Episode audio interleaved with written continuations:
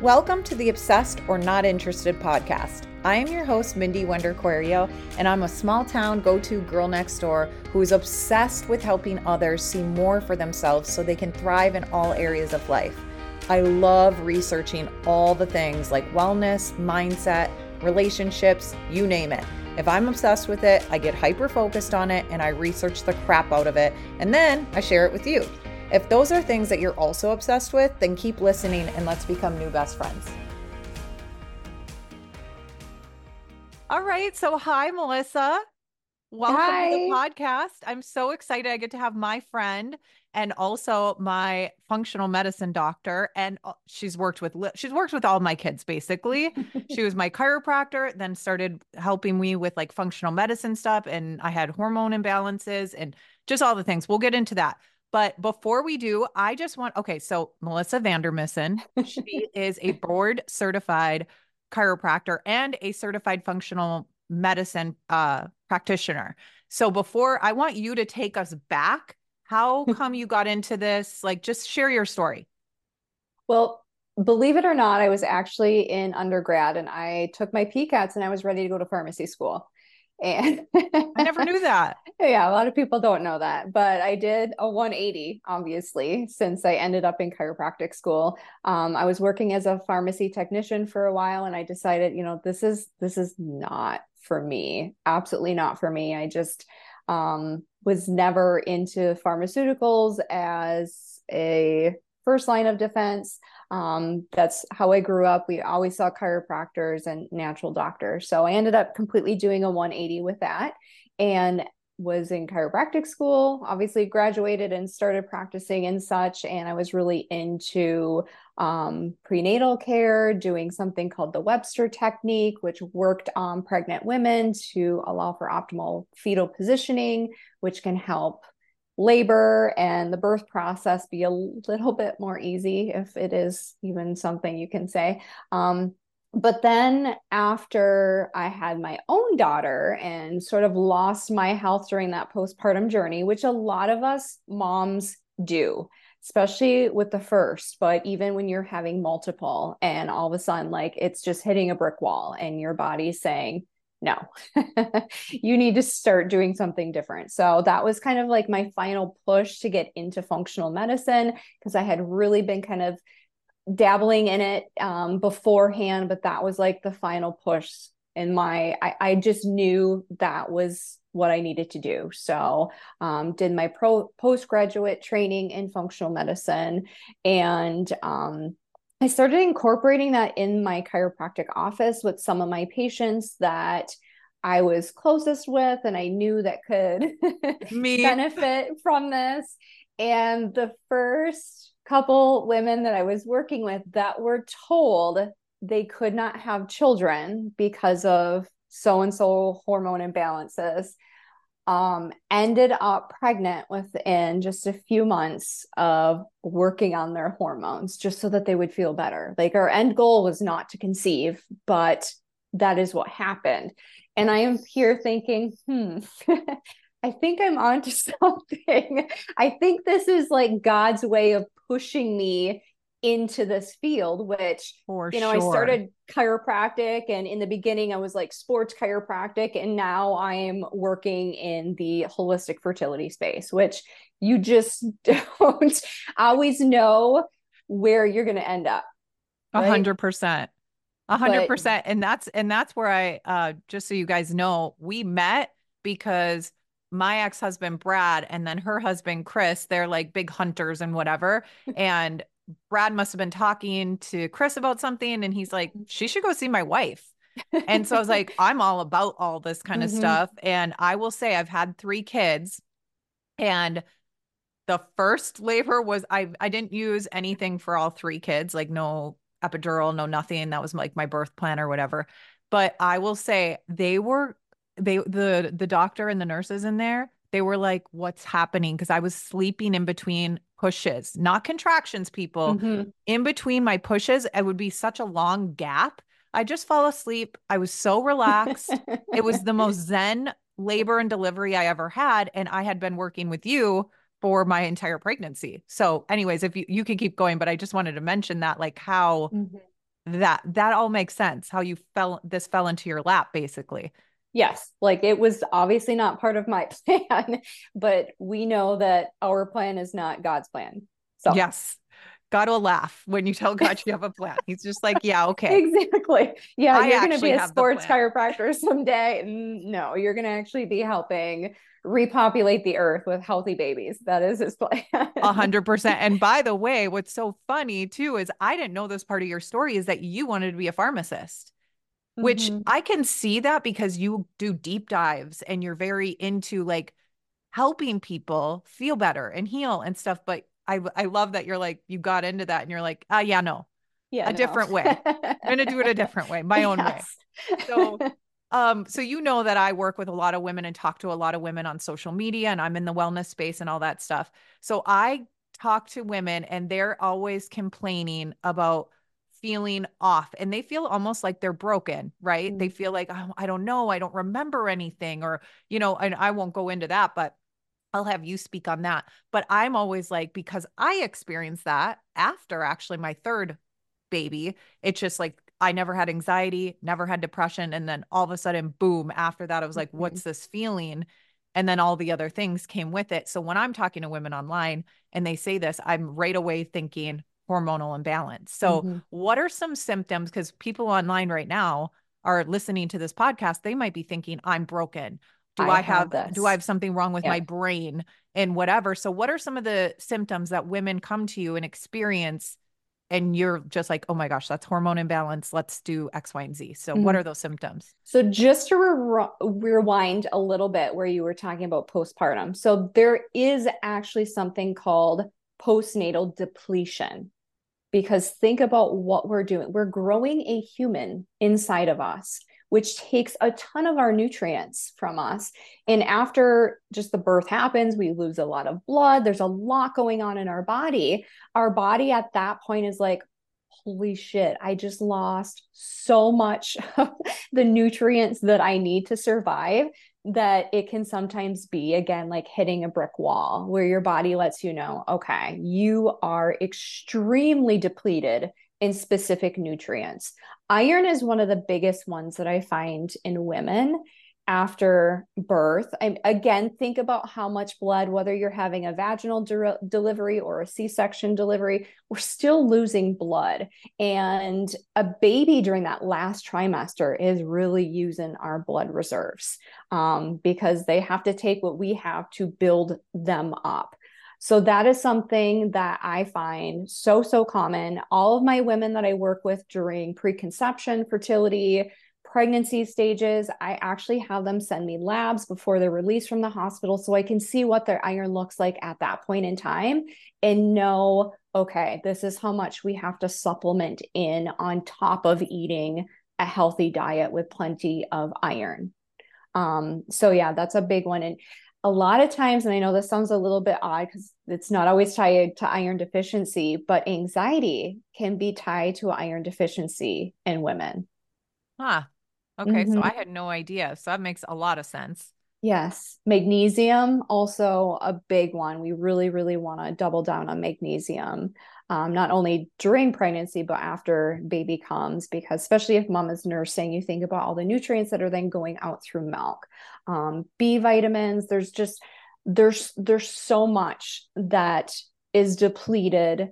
And if we're not taking good care of ourselves, if we're not continuing to eat a healthy diet and especially be on just a, a good prenatal multi, but then on top of that, those other things that you are going to need more of.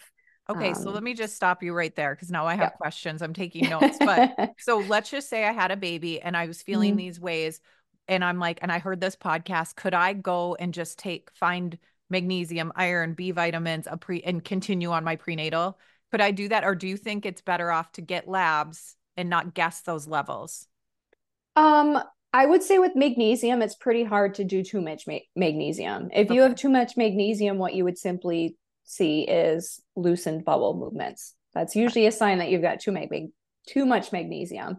Um, but yeah, like a good prenatal that has methylated B vitamins, super, super important. Um, Magnesium, my favorite forms of magnesium are magnesium glycinate, magnesium malate, um, magnesium citrate, which can be helpful for um, just kind of calming the gut. Those are really hard to over supplement in for. So for the most part, it would be a pretty simple thing to incorporate in after. As far as iron goes, that's one that you would like to have a blood test up to see your current levels, because there is such thing as getting too much iron. So you want to make sure that you're working with some type of a provider that can do the proper testing and determine what type of dosing. But as far as iron postpartum period, making sure that you're getting plenty of in your diet, I'm pro animal protein, pro meat.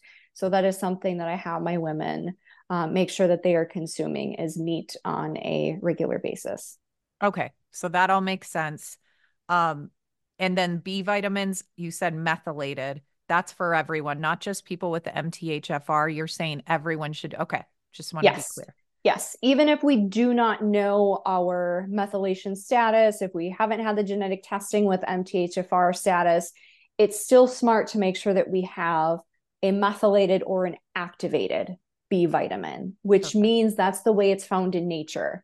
So why would we go against the way God put certain things in nature, the way that they're found in our leafy greens? So if you were to eat leafy greens and you're getting those B vitamins, they're in that activated or methylated form. So why would we want to consume B vitamins that are in a synthetic non-activated form? Because a majority of the people now, we're finding upwards of fifty percent have that genetic mutation where then they're not able to take that non-methylated form, activate it, and then use it for all the different bodily function. D N A synthesis is part of this. So that's extremely important when you're developing developing a baby, is that you want to make sure that you are activating um, those, those B vitamins, because it's super important with building the D N A of that baby.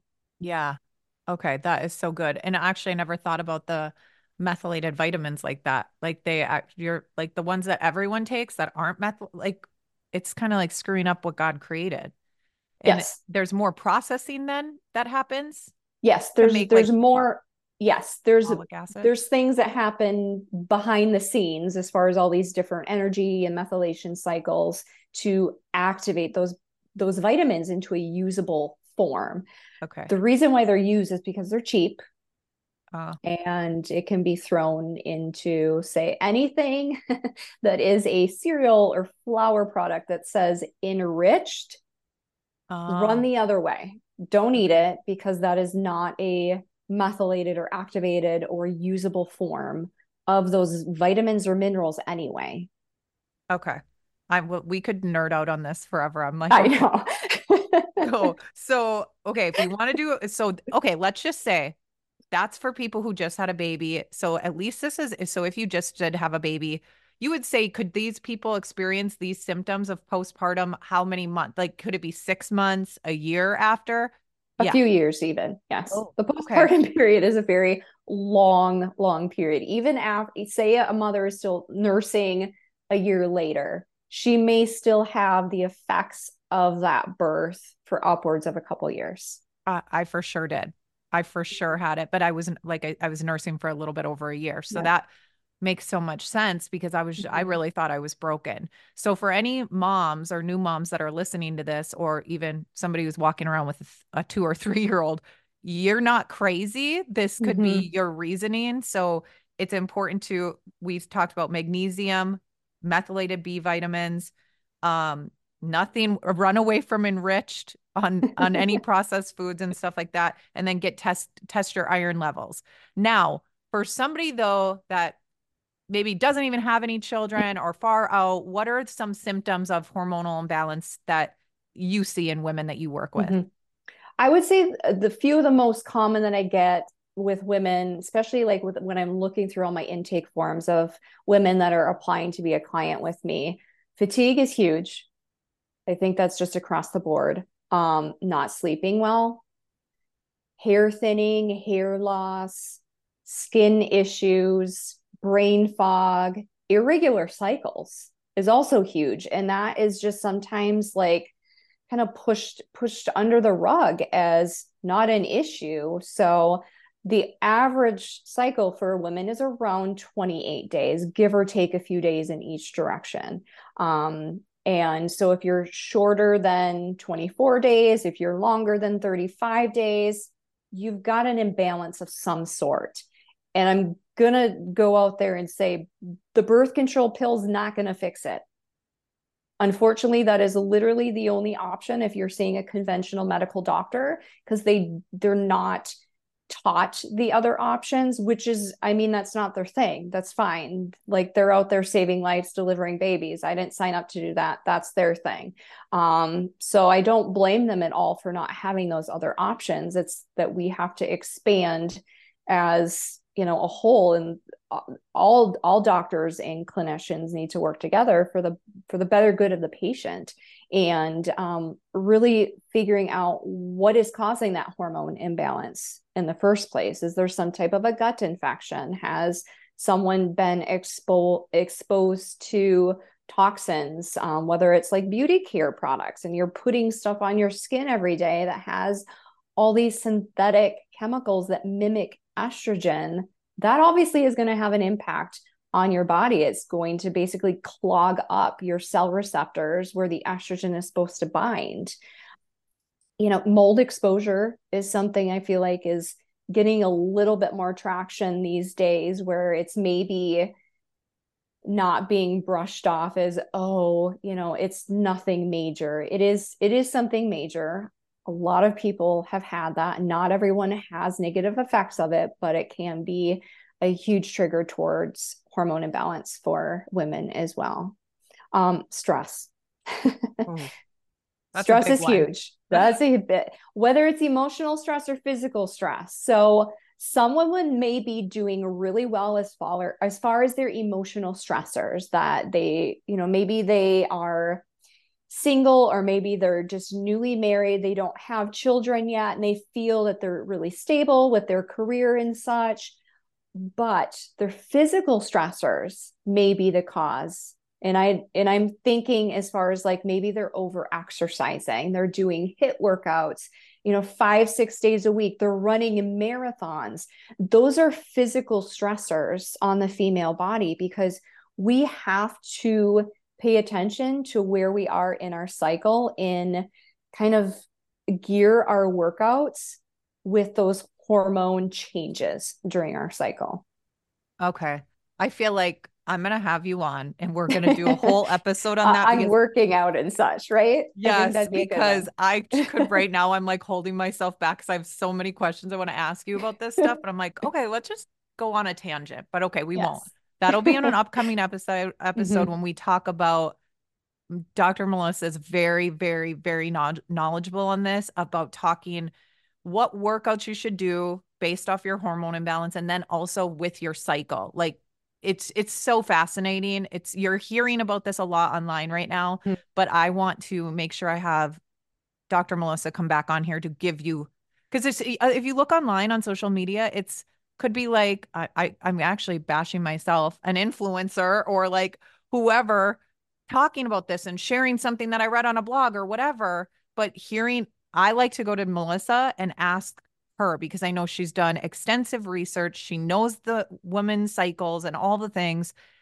It's, it's key, but that'll be for another mm-hmm. episode. Yes. So you, so here's the thing that I remember I was doing, and I don't know if you were, but back, and I just, I talked about this on a past episode about working out, is I was overworking out, and mm-hmm. you never think you think you're doing something good. So you think you're doing something so good for your body, and I'm doing HIIT workouts and Tabatas and doing all these things. What is that actually? So it's causing stress, which actually can lead to hormonal imbalance. Is that what's happening? Yes. So during certain parts of our cycle, depending on where we are, and again, we'll we'll get into that in a different episode. I don't want to go too deep with that, but during certain parts of our cycle, we don't want to stress our system too much with too much cortisol, because our body can't handle it during those times. And it's going to have a negative impact on, say, whether or not we're going to ovulate, or if we're going to have healthy progesterone production during that luteal phase. So we just really want to understand our cycle a little bit more and work with the ebb and flow of those, those hormones. And, um, for instance, like week two, when our estrogen and our testosterone are going to be peaking at their highest, that's the time where we can actually build more muscle as women. So if we're trying to do more weight training and say we're like, um, adding more weight during cycle week one, that's not going to be a great time to do that. But if you do that during cycle week two, you actually can gain more muscle quicker than any other week of your cycle because how our hormones are stacked for us that week. That makes so much sense. It's almost like you're cracking it's the like code.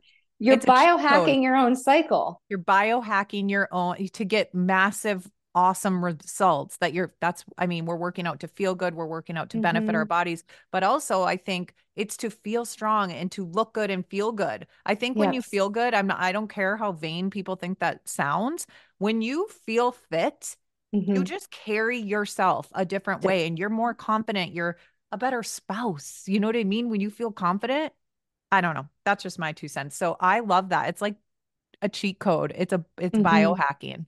Yeah. So and walking, a- like, I think we underestimate walking and one hundred percent. Um, I think that just seeing, and I know she's a good friend of yours, Chalene, how she's talking about walking so much right now. I'm like, oh, thank the Lord. I know. Like, let's just focus on movement every day. I don't care if you're out, um, you know, just taking a ten minute walk a couple times a day, or you're doing, you know, a thirty or forty minute walk after your biggest meal, which usually is dinner. And that's when we should be doing it. Um, because then we're breaking things down and we're not storing all that, um, glucose and managing insulin and such as much, but yeah, walking can be so powerful. And I think just incorporating that more and not focusing as much on, you know, the, the intense workouts, because none of us are getting younger. That's what I was just going to say. Yeah. Me and you, we're the same age. We're literally yeah. exactly the same age. We're about a week apart. Yeah. And we we're nearing those changes. Like they're starting to happen where we actually need to stay, take a step back from those more intense workouts. Cause they're really going to start working against us mm-hmm. as our and- hormones start to change. Yeah. And I can already feel it, Melissa. Um, at age thirty-nine, I can feel that when I do a HIIT workout or I don't, I used to feel, oh, I mm-hmm. feel so good. I feel, I don't feel that way anymore. If I went for a run right now, although that is more steady, st- like it's not the HIIT up and down mm-hmm. or whatever, but it's just the impact and everything. I'm like, why am I killing my, I don't need to yeah. do this. My body's telling me literally, this isn't working for you. And I enjoy walking. Actually, just side note, and then we'll get into more questions about walking. So if you go to Instagram, it's at Chalene Johnson. She has like a fourteen day thing going yes. on that it's so good because she's mm-hmm. focused on just something that's easy to do for anybody. Mm-hmm. It's easy to do for all of us. Like you literally can just get up from this podcast when her, when Melissa and I are done, we could get up and just go on our, we live in the U P of Michigan, so I do, I personally have a walking pad. I have a treadmill. So I mean, it's I'm outdated, getting... but you know, it's got it's got a port for your iPod. So that's yeah, how old my, my treadmill is. That is pretty old, and I love works. that. And that's what it, that's what. Okay, so if you if you can get outside, get outside, and mm-hmm. we should be very. If you're, I'm looking outside at the U P right now, and there's no snow on my deck. It's the first winter that I can remember that there's no snow in February. Yes. So I could get out walking, but I hate being cold. So I have a walking yeah. pad. You can just walk in place. Mm-hmm. But anyways, follow Chalene Johnson. It's at Chalene Johnson on Instagram. She has a challenge. I think that would be really, really good for you, especially if you're doing the intense stuff right now. I think that's great. So speaking of walking, let's go into what are some things. So that's one thing you can do. So we mm-hmm. already talked about walking and things like that. I know you mentioned chemicals and removing those. So what are some lifestyle changes that it's like a tangible thing that somebody could get off this podcast today and be like, okay, Melissa said to do this. I'm going to do it. Okay. Um, how about, let's talk about first thing in the morning. Okay. What are people usually consuming first thing in the morning? That Coffee. can have a eh. I had to change. Doctor Melissa made me change. So you guys have to too. I knew something that would hit you personal. You didn't have to admit it, but of course I knew you would because that's, that's who you are. You're going to be honest. honest. Um, But yeah, so caffeine first thing in the morning on an empty stomach is a no-no for especially cycling women. Once we are in menopause, it's a completely different situation. But cycling women, caffeine on an empty stomach first thing in the morning is not a, is not a good thing because it's affecting our cortisol output, which can have an impact on our hormones. So what I would say is consume, whether it's just plain water in the morning, maybe warm lemon water, water with apple cider vinegar in it, your electrolyte drinks with water first thing in the morning. Have something in your stomach before, as far as food, before you're consuming that coffee. And I'm not anti-coffee in any means because I have coffee right here. I'm You'd be proud. Lie. I have a matcha. Good job. Mine is the, the mushroom blend coffee, um, organic, mold-free, all the things. So, yeah. um, but yes, so that would be something, water first thing in the morning, and then have some type of food in your belly before you're going to consume that caffeine or coffee. And that's just going to help with our cortisol regulation and also our blood sugar, because it can spike your blood sugar when all of a sudden you have a peak of um, cortisol from caffeine. Okay. So it's pretty simple. It doesn't have to be a huge meal. It can be even just a protein shake or, you know, I'm trying to think, a boiled egg. Okay. Something that has some good protein in it. Yeah. So what I do, so this happened to me. I was like, Melissa, seriously, I feel like I'm four months pregnant by ten a.m. I'm so bloated. And I made this change. I think it was maybe last year you and I spoke about this and you're like, dude, I think it's the coffee. So what I did is I started to drink, and if you've listened to my morning routine stuff, you'll hear this, but I drink a ton of water and then I go in the kitchen and I make like a supplement thing with like electrolytes and power greens to like balance the acidity out, out, whatever the pH levels. And then, um, maybe I put something else in there. I don't know, but it's just all supplements. It's nothing like that. And then either it's like a hard boiled egg or a half mm-hmm. a banana or my Shakeology. And I don't do a full serving of Shakeology in the morning because I'm just not somebody who's hungry in the morning. So that's what I do. And then I do all that while I do my skincare and get ready. And then I usually, I try to wait thirty to ninety minutes before having coffee in the morning. That's just me. Mm-hmm. Now I'm doing, I'm trying to switch to matcha. So is that like a good plan? Yeah, I okay. think that's great because our cortisol will naturally peak within an hour of waking. That's our cortisol okay. awakening response. We don't really want to interfere with that natural cortisol rising with caffeine. So okay. if we can try and get past that first hour and then have our caffeine, if we are someone that is drinking a caffeinated beverage, that would be a better option. And matcha is great. Green tea is great. There's L-theanine in there, which is an amino acid that actually just helps modulate your neurotransmitters. Oh, look at me. Vision of health over here. I'm just like, oh, Kourtney Kardashian and Travis Barker drink it, so I'm going to try it. No, I'm just kidding. That is not the reason. But okay, so for lifestyle changes that you can easily do right now, if you have any of the symptoms that she'd mentioned for could be a sign of hormonal imbalance. Obviously, she would need to test you before just labeling you as having hormonal imbalance. But okay, so no coffee. We're going to be walking more instead of killing ourselves, mm-hmm. doing HIIT workouts. What else can we do? Getting sunshine every day. I mean, for you and me, there's it. It's Art. pretty gray out there right now. It is. um, thankfully, Florida is just a plane trip away. Yep. But um, trying to get outside, get fresh air, get some sunshine every day, especially first thing in the morning when you wake up. If you actually have the sun risen when you wake up, that's great. Then you don't live in the Arctic like we do. But um, get outside and get some of that first morning sun. Such a benefit for your overall circadian rhythm, which can have an impact on hormones as well. But another great thing would be eating protein with each meal. Okay.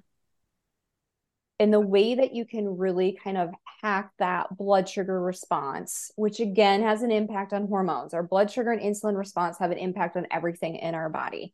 So the way that we can really work with that to try and maybe de- negate such a, a blood sugar peak, if we're eating some carbs, is we always start with our non-starchy vegetable. So if we have a salad with our dinner, start with your salad. If you have some broccoli or some Brussels sprouts, start with that non-starchy vegetable. Then move, then you move on to your protein. So if you have some type of meat on your plate, if you have steak, if you have burger, if you have chicken breast, that's going to be what you eat next. Then you end with your carb or your starch. So say you have some sweet potatoes or mashed potatoes or rice or some pasta. That's what you end your meal with, because if you start with that carb, you're going to spike your blood sugar right away. But what we're doing is we're kind of laying down the good stuff. We're, we're putting all the fiber in the body. We're putting the protein in the body first, so that we're kind of slowing everything down. And then we put the carb or the starch in. And another thing, if you're going to have dessert, which I'm not telling people that you can't ever have dessert, don't deprive yourself, because then you're going to end up just reverting one hundred percent back to not caring. Eat your dessert, but have it right after your meal. Do not wait an hour or two and then have your dessert on an empty stomach. That is the worst thing that we could do. I can't eat my dessert. I always get it to go and then I eat it after. Oh, eat it, man. Eat, eat it in the car. If you're at a restaurant, eat it on the way home. Like, let your food settle for a little bit, but then have your okay. dessert. Why is um, that?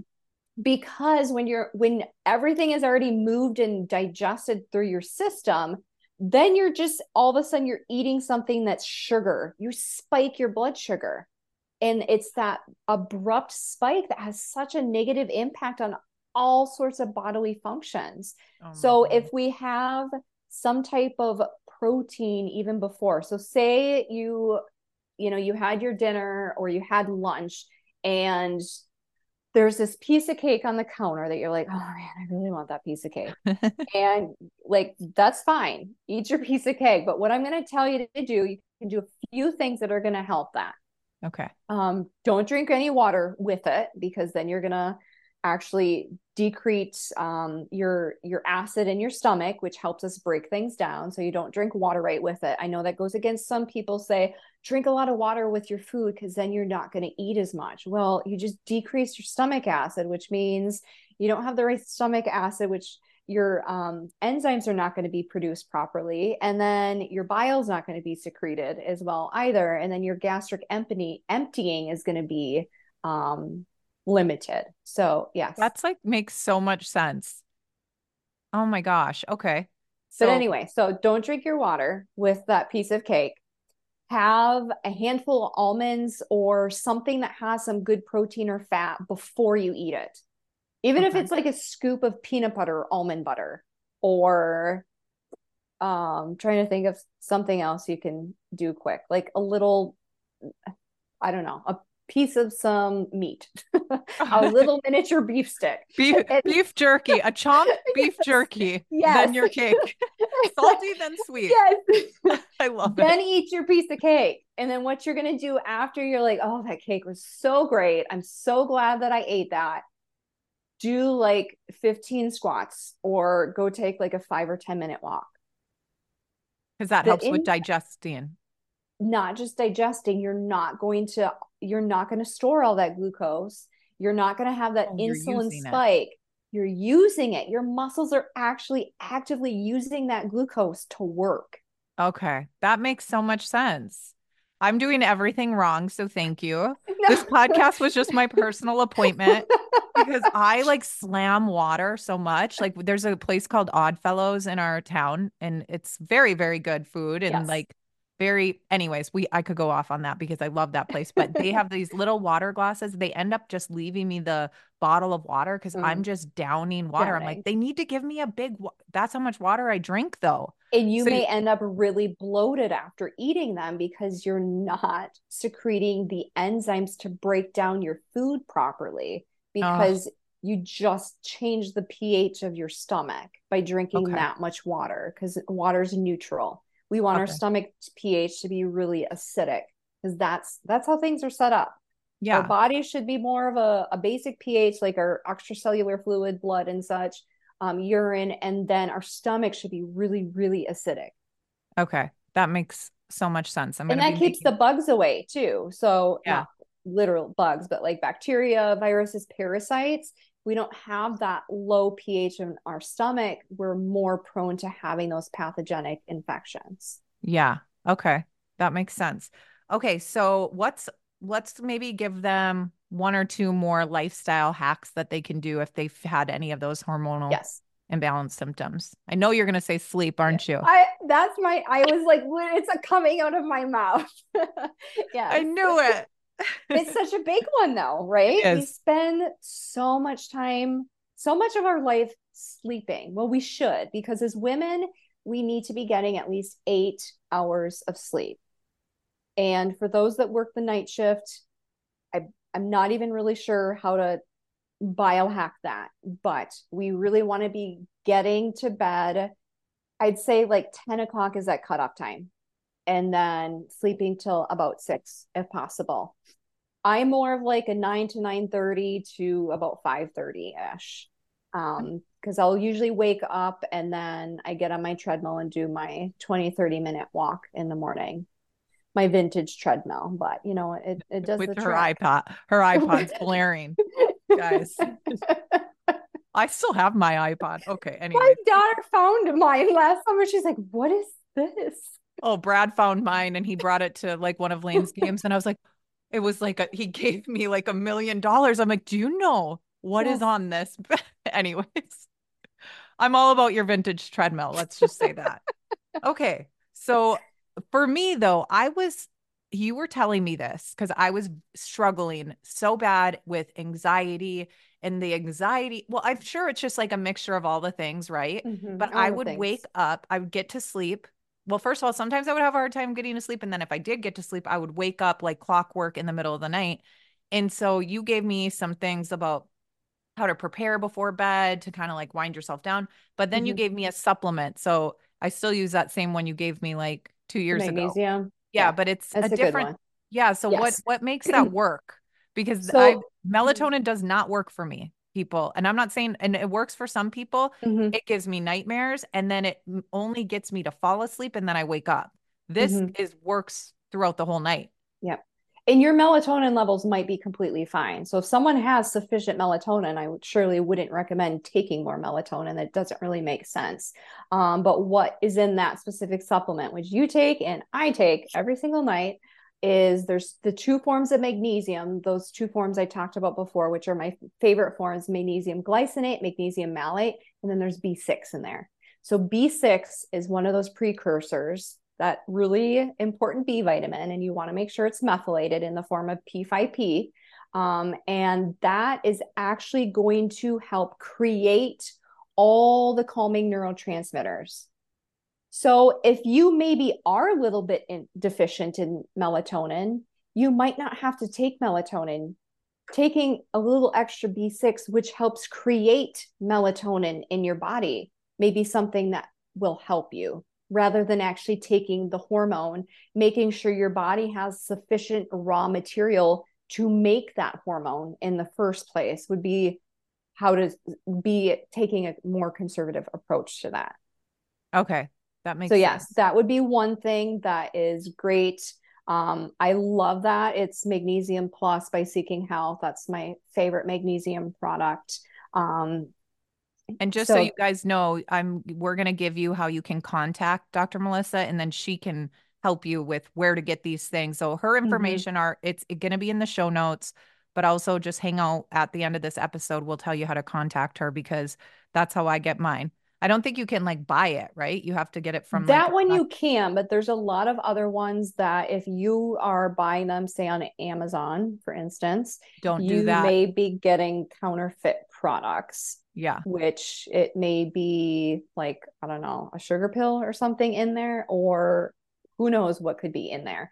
So there are a lot of brands, which I have to sign yearly, whatever it's called. I don't even know the word for it at the top of my head right now, but to be able to distribute or sell their products to my clients. So they have to go through a licensed provider to be able to get them. So when you're finding those online and it's not through a doctor, you more than likely are not getting the true product, which is really, really scary.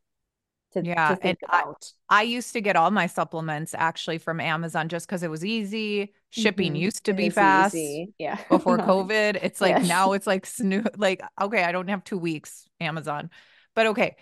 So I would highly recommend to go through Doctor Melissa, somebody who you trust, or if you have a practitioner you work with, obviously, but we'll give you her information, because not only that, we're going to get into right now, I'm going to ask you some questions. So those were some lifestyle lifestyle things. Now, what are some things, like women coming to you again, feeling these symptoms, that is more supplement supplementation, like we're just talking about with the sleep mm-hmm. supplement, to help them balance their hormones?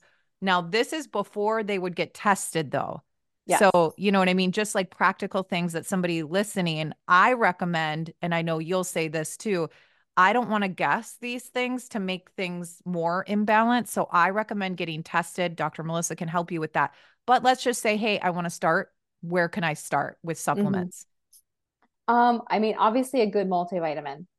Okay. And I know that there's been news about that for decades, that multivitamins don't do anything. Well, for one, they tested literally the shittiest multivitamin on the planet.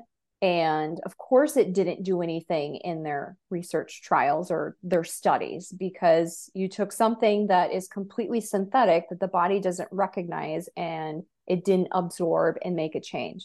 Well, doesn't take a scientist to figure out why.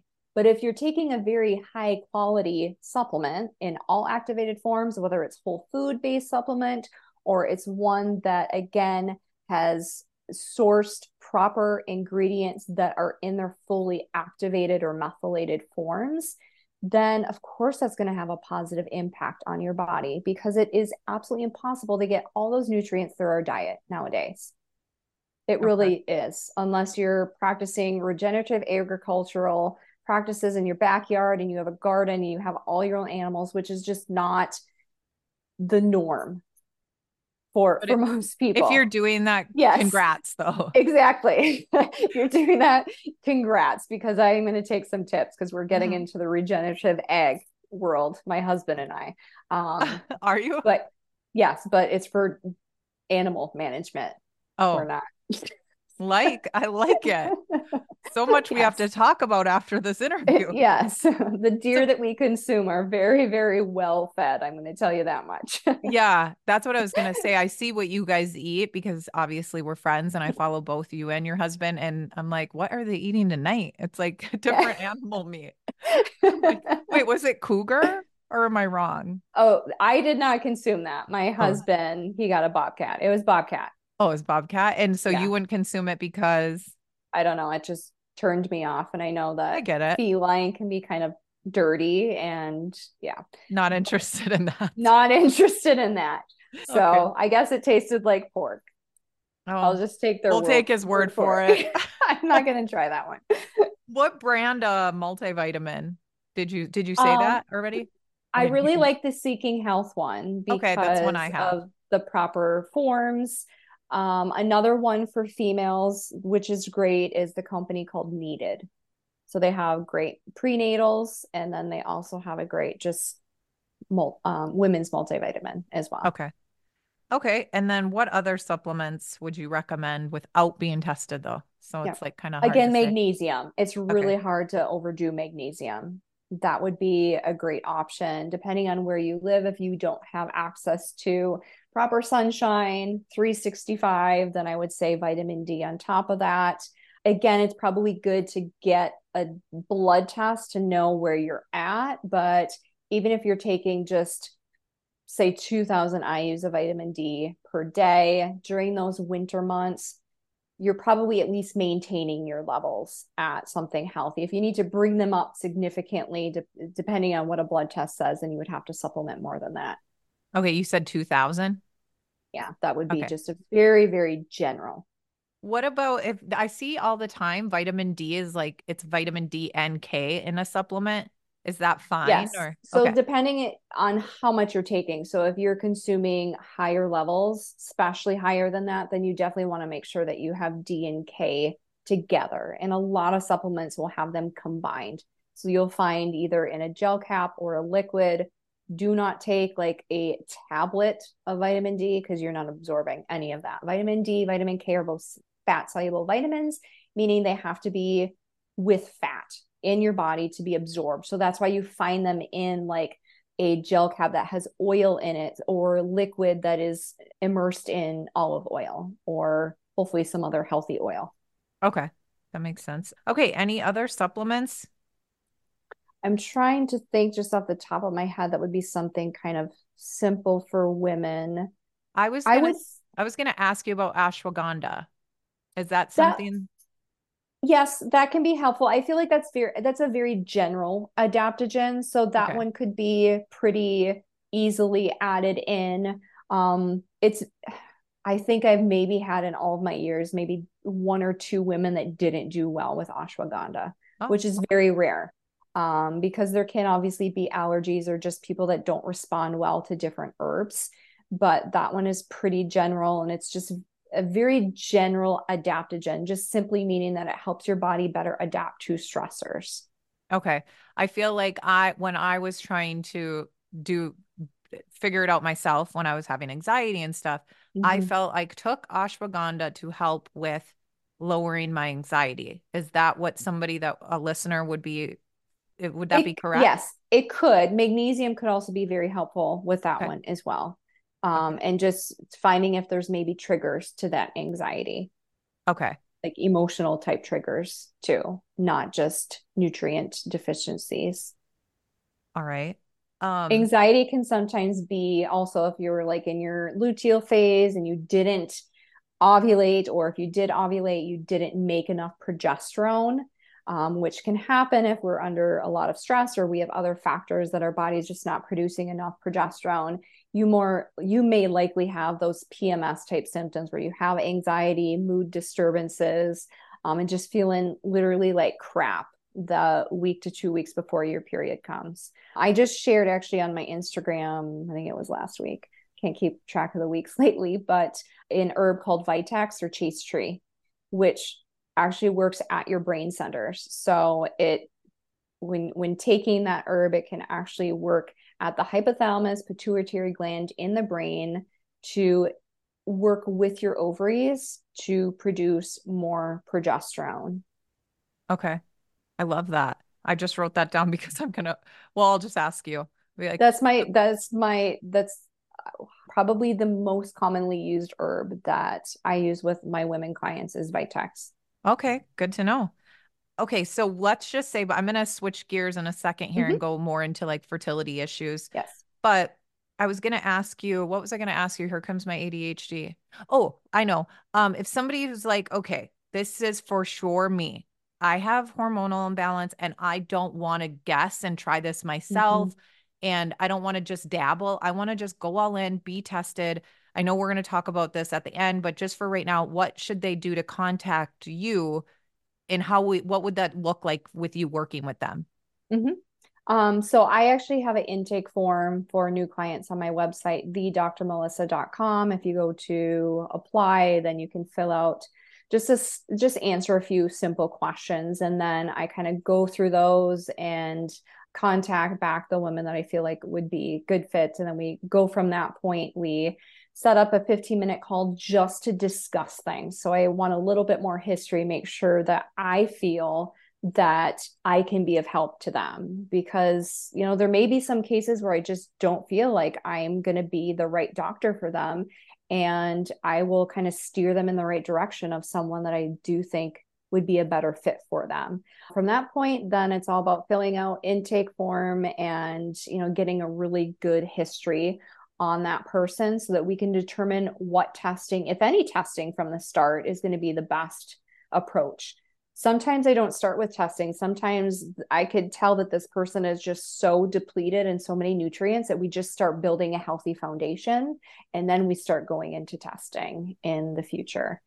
And one of the most commonly used tests that I use for hormones is the Dutch test, which is a urine-based functional hormone test. And it gives a lot more information than just looking at a simple blood test, though blood testing are very helpful with hormones. I like to see blood testing and the urine testing so that I can make the best decision on what what protocol is going to be best for them. Yeah. And you guys, what I've, I've done the Dutch test, not just one time. So that's where we started. But then I like to check my hormones, because just because you get them figured out, just because you figure out where you start mm. and then you start working at them, it's good to want to invest in your health. Health. I know that this costs money and stuff, but especially if you're around our age, I'm thirty-nine, and It, it's important to get ahead of these things before you get into perimenopause or menopause. Mm-hmm. You don't want to have this, these things rolling over to those things. I just, for me, that's how I am. I, I listen to a ton of things and research.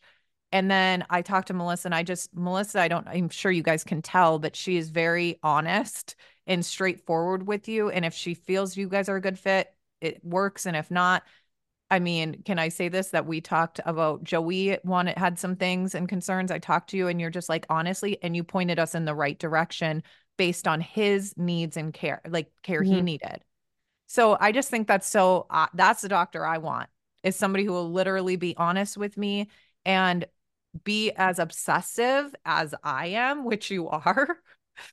It's like, you will deep dive and you're like studying this and thinking about it. And I'll get texts from Doctor Melissa. Sorry, I'm just like going off on that, but she's helped my daughter, Lily, and she'll, you'll just randomly text, hey, I read this thing and yes. we, we should just try random. this with just random thoughts. Like, she's just always thinking about it. It's, and that's the kind of doctor you don't, you want, you don't want the doctor that's just all about ego and like his following or her following. And there's lots of practitioners out there that are so well known and everybody wants to get with them or whatever. But I'm like, I'd rather have somebody who cares, because these, mm-hmm. just because it's the highlight reel of social media, all these yes. practitioners putting themselves out there because a reel on Instagram or TikTok went viral. Now all of a sudden that's the doctor you want to see. No. Yeah. I don't get that. I'm, I'm a one person show. I, I do everything for my, for my business, and I want to keep it that way. So I don't take on too many clients that I know is going to overwhelm me, because I'm also a wife and a mom, and those are my priorities. I like to be able to bring my daughter to school every day and pick her up every day. So those are priorities of mine, but I want to also help women. So I schedule my stuff when I can around my family time. And I can have clients text me, and I don't have to look up in their chart certain things. I know exactly how to answer that, depending on, you know, is this okay? Like, that maybe they'll snap a picture of something in the grocery store and they'll say, should, is this something okay for me to be using right now? And I won't have to like look and research at their chart. I know that off the top of my head, because I know my clients, especially the ones that I'm like actively working with in the beginning stages. Um, and I, that is, that is, w- was a goal of mine, that I wouldn't have to always be referring back to a chart because I'm overwhelmed. I have too many people that I'm working with. I want it to be, you know, very personal, where they feel comfortable to send me a message about things that they probably would never even think of sending to their medical doctor. Oh, a hundred percent. I can vouch for everything like that, because I'm like texting her pictures from wherever. I'm like, or I'm sick and I'm on a vacation. I'm like, what do I get? Because yeah. she knows that I can't, like, she can't help me, like, whatever. So Go I Whole can, Foods and get this, right? Yes. Yeah. This will help you till you get home. And then it, I can vouch for this. This is, it's pure gold.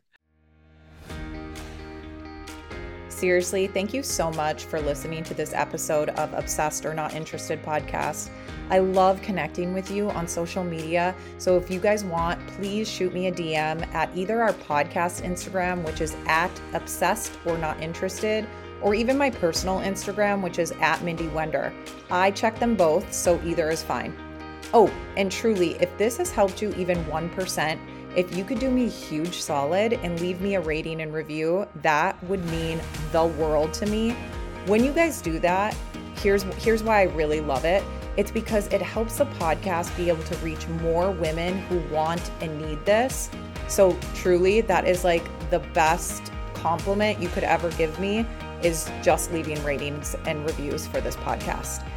Anything that I talked about in today's episode, any links or resources, you will find that in the show notes. Thank you for listening to today. Can't wait to chat more in the D Ms, and don't forget to tune in next Tuesday.